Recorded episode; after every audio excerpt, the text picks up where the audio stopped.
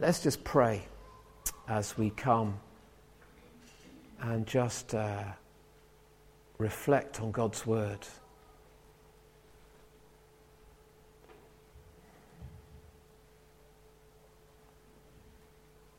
Lord God, we thank you for your word. Lord, we thank you for the, the, the, many facets of your word, that, that you, Jesus, came as the Word made flesh. We thank you that you spoke into the lives of, of those people in the Middle East 2,000 years ago. We thank you that your words were put into actions as you gave yourself to a death on the cross, that you took upon yourself our sin and our shame. And Lord, we thank you that, that your word was continued as it was written down. And it's been handed to us in, in this amazing book that we are so privileged to have in abundance. Lord, we thank you for your word.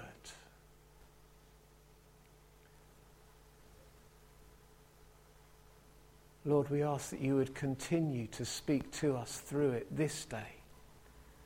Lord, would you take any words that I've prepared as I've reflected and, and just uh, sat asking you to help me? Lord, would you take those words and, and use them to, to nourish us, build us up, draw us closer to you? Oh, Lord. Continue to be with us in these moments. Put aside any ramblings that I may fall into. And Lord, just speak, please, to each one of us. For we pray in Jesus' precious name. Amen. Amen.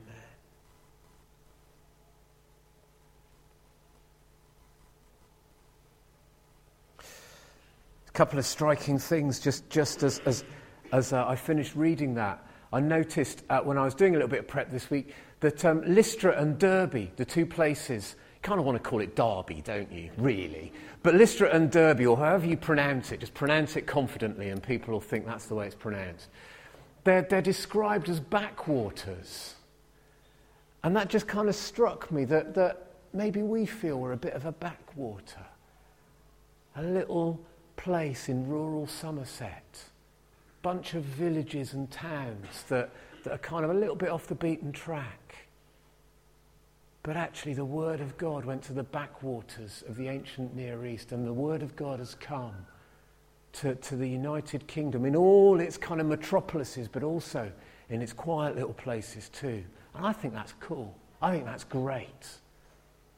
I was slightly daunted, though, by another verse that, uh, that was uh, verse 14, uh, chapter 14, verse 1 where Paul and Barnabas spoke so effectively that a great number of Jews and Gentiles believed. I thought, yeah, all right. I'll try and speak effectively. But we kind of mentioned that, that Paul has preached his heart out before this passage. And uh, he's given his fellow Jews and the Gentiles who are listening, the non Jews, if you like, an incredible history of the Jewish nation and how God has been at work through the Jewish nation. And he's made the link between God's action through the Jewish nation, through activities like, like the whole thing that the kids are learning about Joshua and the Battle of Jericho, all that went on in their history. He linked it in to Jesus and Jesus' death and resurrection. And this passage that we've just read gives us a, an illustration of the people's response to that message that Paul brought of God's desire to save us. Save us from the punishment that our sinfulness deserves.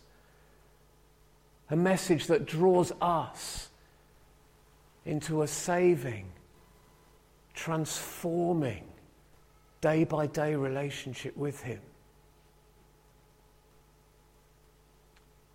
And I guess because there's a response illustrated here, that's why I kind of thought, well, you can lead a horse to water, but you can't make it drink. I want us to look this morning at what, what the water might be that Paul is, is leading his listeners to. And then take a little bit of time to consider the two possible responses to that water. Because actually, ultimately, we either drink of that water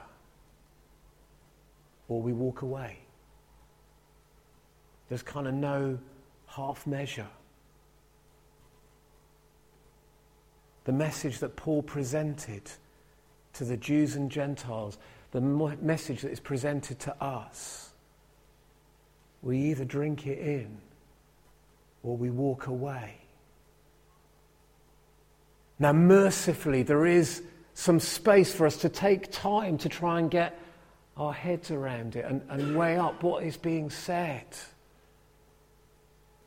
But ultimately, we do need to make a choice. So, going along with this leading a, a horse to water analogy, what is the water here? Well, as I read through uh, chapter 13 in particular, a phrase kept on coming up in various guises in that chapter. The water is the Word of God. It's mentioned in verse 5, verse 7, verse 46. It's kind of rephrased as the teaching of the Lord in verse 12, the message of salvation in verse 26 and the word of the Lord in verses 44, 48, and 49. Paul brings to the people the word of God. Paul was introducing to them that Jesus was the Word made flesh in John chapter 1, in the beginning was the Word. And the Word was with God, and the Word was God. Now, to the people of the, the, the, the, Middle East at that time, the, the Greeks and the Jews, that idea of some, some logos, some word, wasn't just about kind of writing on a page, but the word was a, was a notion of the divine. And even outside of, of Christian circles, the, the idea of the word, there was, there was kind of a philosophical idea of a, a controlling force in the world. And when John wrote, In the beginning was the Word, and the Word was God, that was pretty revolutionary that Jesus was this word made flesh. He'd come amongst us. And Paul is trying to express that the Word of God was Jesus. And all that Jesus did. He was the expected Messiah. That the prophets had written about in the Old Testament. It's actually expressed incredibly clearly what the word of the Lord is in verse 38, just, just before the passage we read today. But in verse 38, if you look, Paul says this I want you to know that through Jesus, the forgiveness of sins is proclaimed to you. Through him, Everyone who believes is justified from everything you could not be justified from by the law of Moses. As Robin read in Romans 3. The law of Moses kind of just highlighted, if you like, our sinfulness. Highlights the fact that, that God made a perfect world and sin has spoilt that perfection. And Jesus has come to put that right. So the Word of God, as it's expressed in various points in this chapter, first of all, it's Jesus. But captured in that phrase is also all that Jesus has done. That through Jesus' actions, the loss of relationship with God is restored. The possibility of eternal life is restored. Jesus himself describes eternal life like this in John chapter uh, 13. No, John chapter 17. Now, this eternal life, this is eternal life, that they may know you, the only true God, and Jesus Christ, whom you have sent. Eternal life is all about living in unbroken relationship with God. And Paul is presenting that to the people he was speaking to and to us as a possibility for now as well as for eternity. So that's the water that Paul is leading the people to, both then and now. And of course, we have what we call the Word of God, written in so many different translations and versions. A book that will help us. I want us to consider two responses to the Word of God. But perhaps, Margaret, now is your moment. Would you come and read two passages of Scripture uh, that may just help us in thinking about this idea of the Word of God this morning? thank you. Maybe just let people know what they are and give them half a chance. I was just keen. The first reading's from Hebrews 4:12. For the word of God is alive and active, sharper than any double-edged sword. It penetrates even to dividing soul and spirit, joints and marrow It judges the thoughts and attitudes of the heart. The next reading is John 8 31 to 36. To the Jew who had believed him, Jesus said, If you hold to my teaching, you are really my disciple. Then you will know the truth, and the truth will set you free. They answered him, we are Abraham's descendants and have never been slaves of anyone. How can you say that we shall be set free? Jesus replied, Very truly I tell you, everyone who sins is a slave to sin. Now a slave has no permanent place in the family, but his son belongs to it forever. So if the son sets you free, you will be free indeed.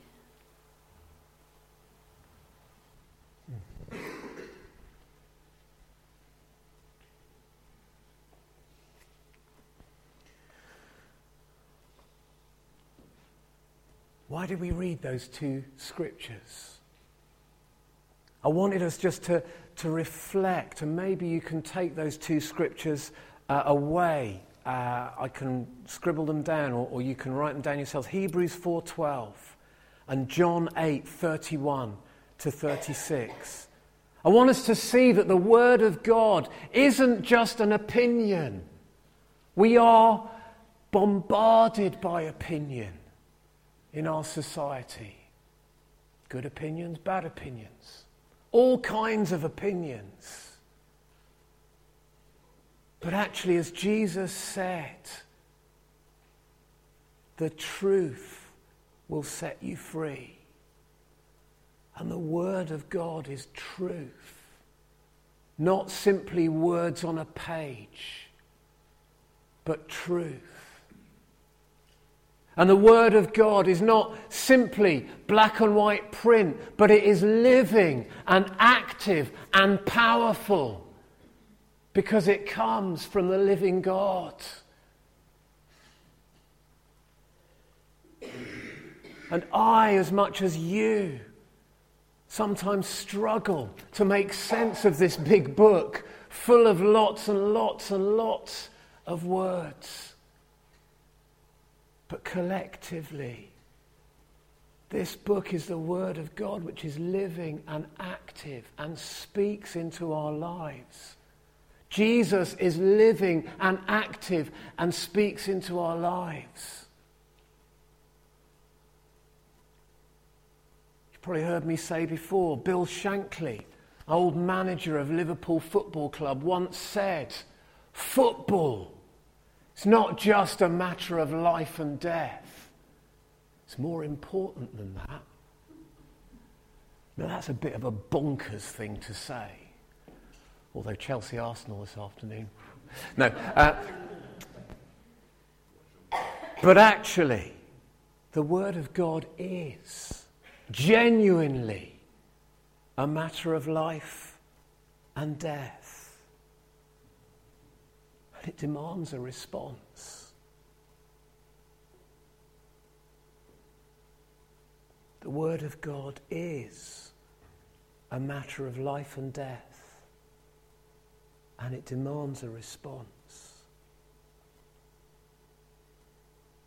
And this passage actually kind of indicates to us that there are two options available to us. Folk, there's not an option of sitting on the fence appealing though that may be.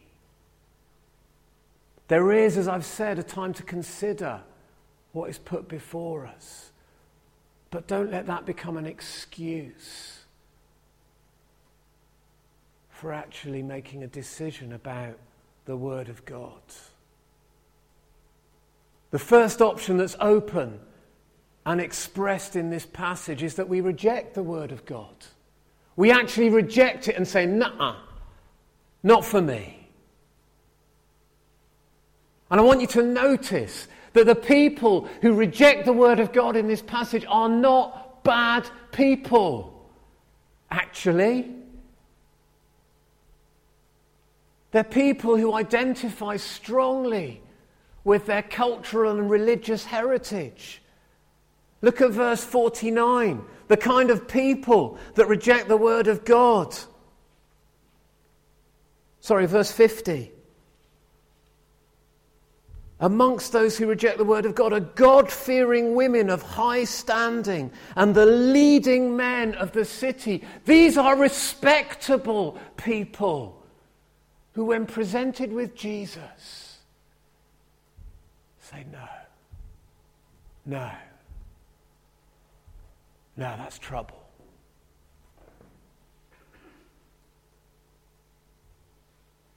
These people, though, as they reject the word of God, actually they find themselves drawn into a place of persecution and even violence. They, they want to stone Paul and Barnabas and the other followers. This is quite near to the mark, actually, for what's going on in our world today. There are people who are being stoned and beheaded because they say Jesus is Lord. We don't face that in this country. Dare I say yet? I don't know.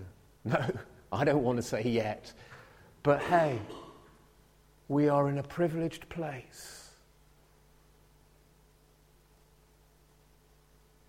Paul and Barnabas know that what they are going to say is going to upset the apple cart. They speak boldly. Why would you speak boldly if there wasn't any kind of risk to what you were saying?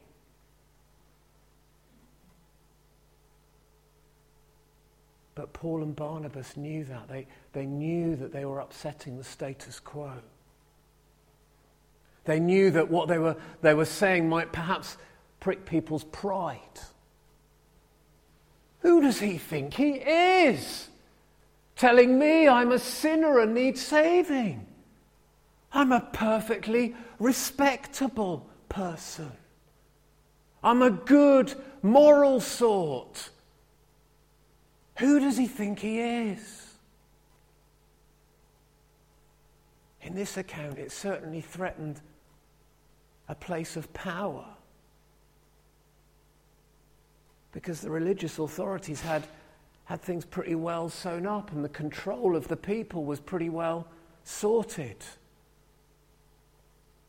And I guess these people of high standing were thinking, well, who are these rabble rousers?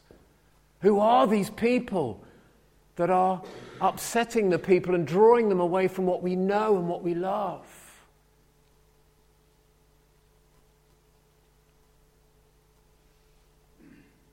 It's interesting. Verse 45. Just have a look at that. When the Jews saw the crowds and they were filled with jealousy, they talked abusively against what Paul was saying. Do you remember I've gone on for a little while about what the Word of God was, the Logos, tou Theou, which is, I think, the Greek. The Word of God. That word there, speaking abusively, is anti logos in Greek. It's literally the opposite of the word.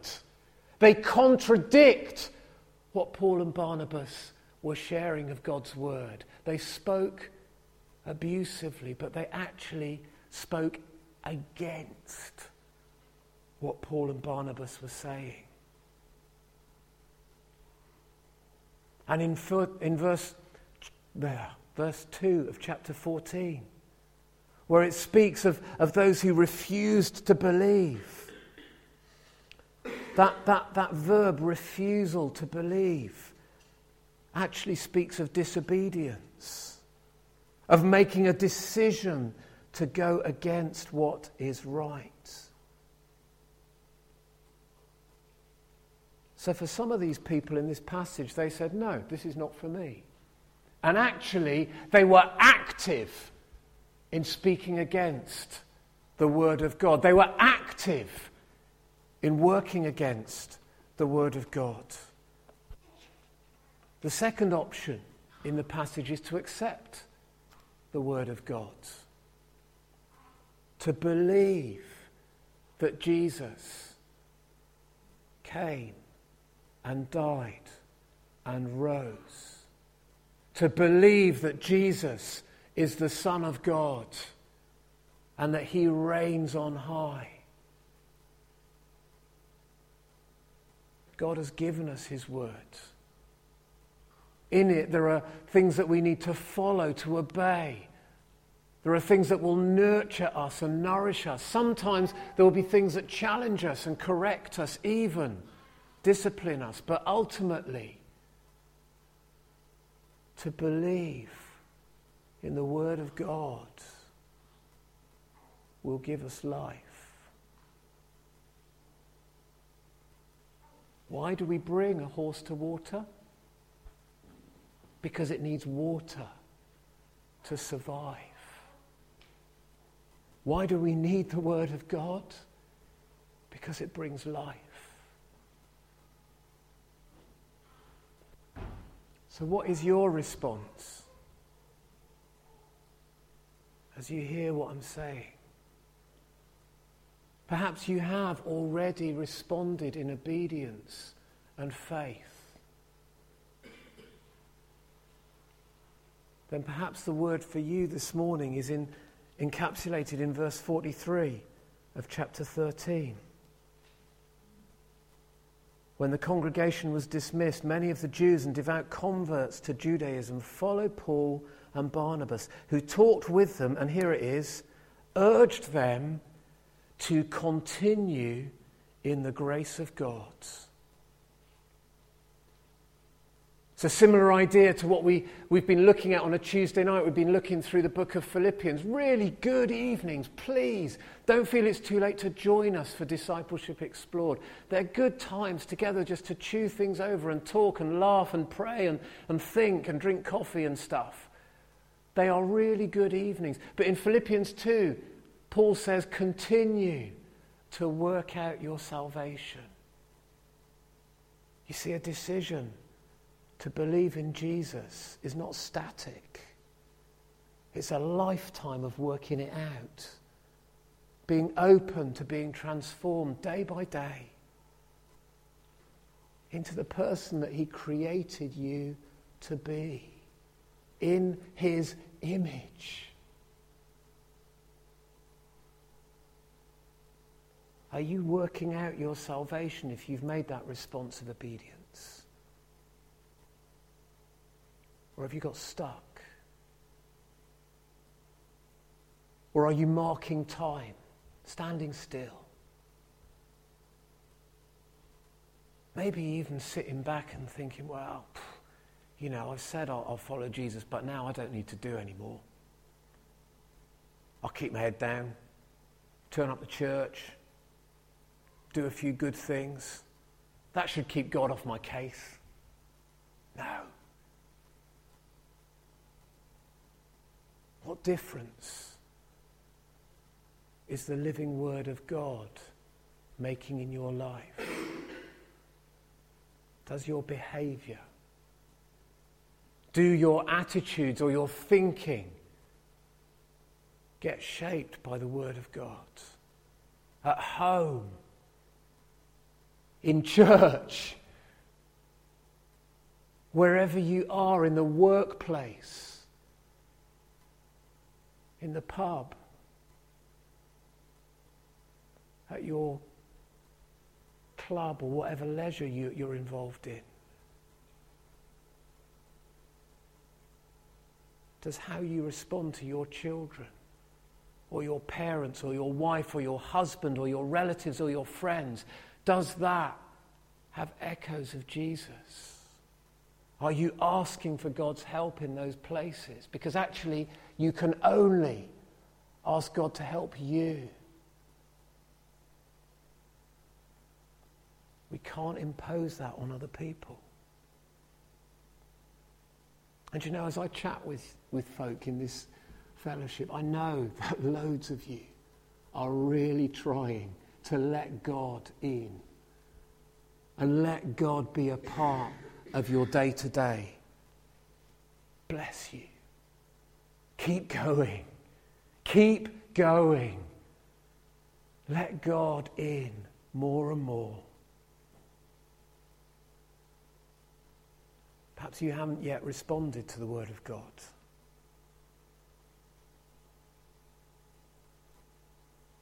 Maybe you're still kind of weighing that up. If that's your final position, then there is no position on the fence. Don't put it off. You might not see yourself as actively acting against the Word of God, like we see here. But if you're holding Him at arm's length, maybe even subconsciously, maybe just by default of where you are in your life, Maybe you're saying, I just don't need you, God. I'm pretty much fine as I am, Tar. Actually, I've seen too many so called Christians who don't seem to walk the walk. I'm better off just trying to do my best to be a good person without you making it complicated. Sounds all right, doesn't it? But actually, that's sin. To say, no, I'm okay. I don't need God in my life. Because you're turning your back on God and saying, I know.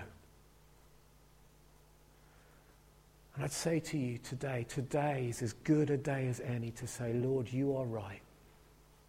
Actually, your word has stood the test of time. Yeah, sure, I've got questions. I have got questions. Haven't we all got questions?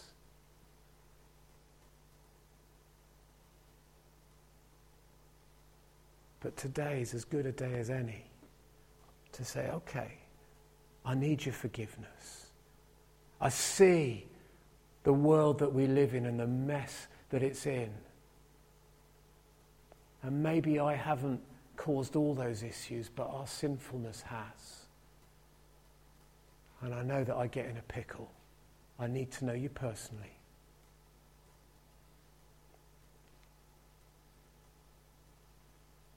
Interesting. Here's one last little, little bit of, uh, of, of, thinking about the Greek that uh, the New Testament was written in. In chapter 14, verse 2, the word that says refused to believe, get this. The Greek word is apatheia. What does that sound like? Apathy. You see, I don't think that today in Fivehead in Somerset there is too much violent response against the gospel. But by Jove, there is a lot of apathy. By Jove, there's a lot of people that just say, well, yeah, yeah, yeah, yeah, yeah, yeah, yeah. Just can't be doing with that. Thank you. Looks too much like hard work. But actually, when you see that translated as a refusal to believe, as disobedience, that's actually quite striking, isn't it? Disobedience. Kind of think of that for, for children. Don't be disobedient. But actually, before God, each of us is very capable of being disobedient. And maybe that's shown in, in a kind of apathy. Please don't let that affect you and infect you. This is good news. Of course, we muck up as church. Of course, we muck up as individuals, but let's not let the Word of God be ignored today. Let's move forward. Let's allow the Word of God to dwell within us and shape us so that we, in turn, can be a light to the Gentiles and a way of bringing salvation to the ends of the earth. Do you see that? Verse 47, I'll finish with this, I've run out of time. Quoting Isaiah 49 6, Paul said, I've made you a light for the Gentiles. He's taking that upon himself as a mantle. But actually, it was fulfilled in Jesus. He came as a light to the Gentiles, to those who don't know him. He then appointed those first Christian believers to be that same light to the Gentiles. And we can take that mantle on today to be a light to those who do not know the love of Jesus.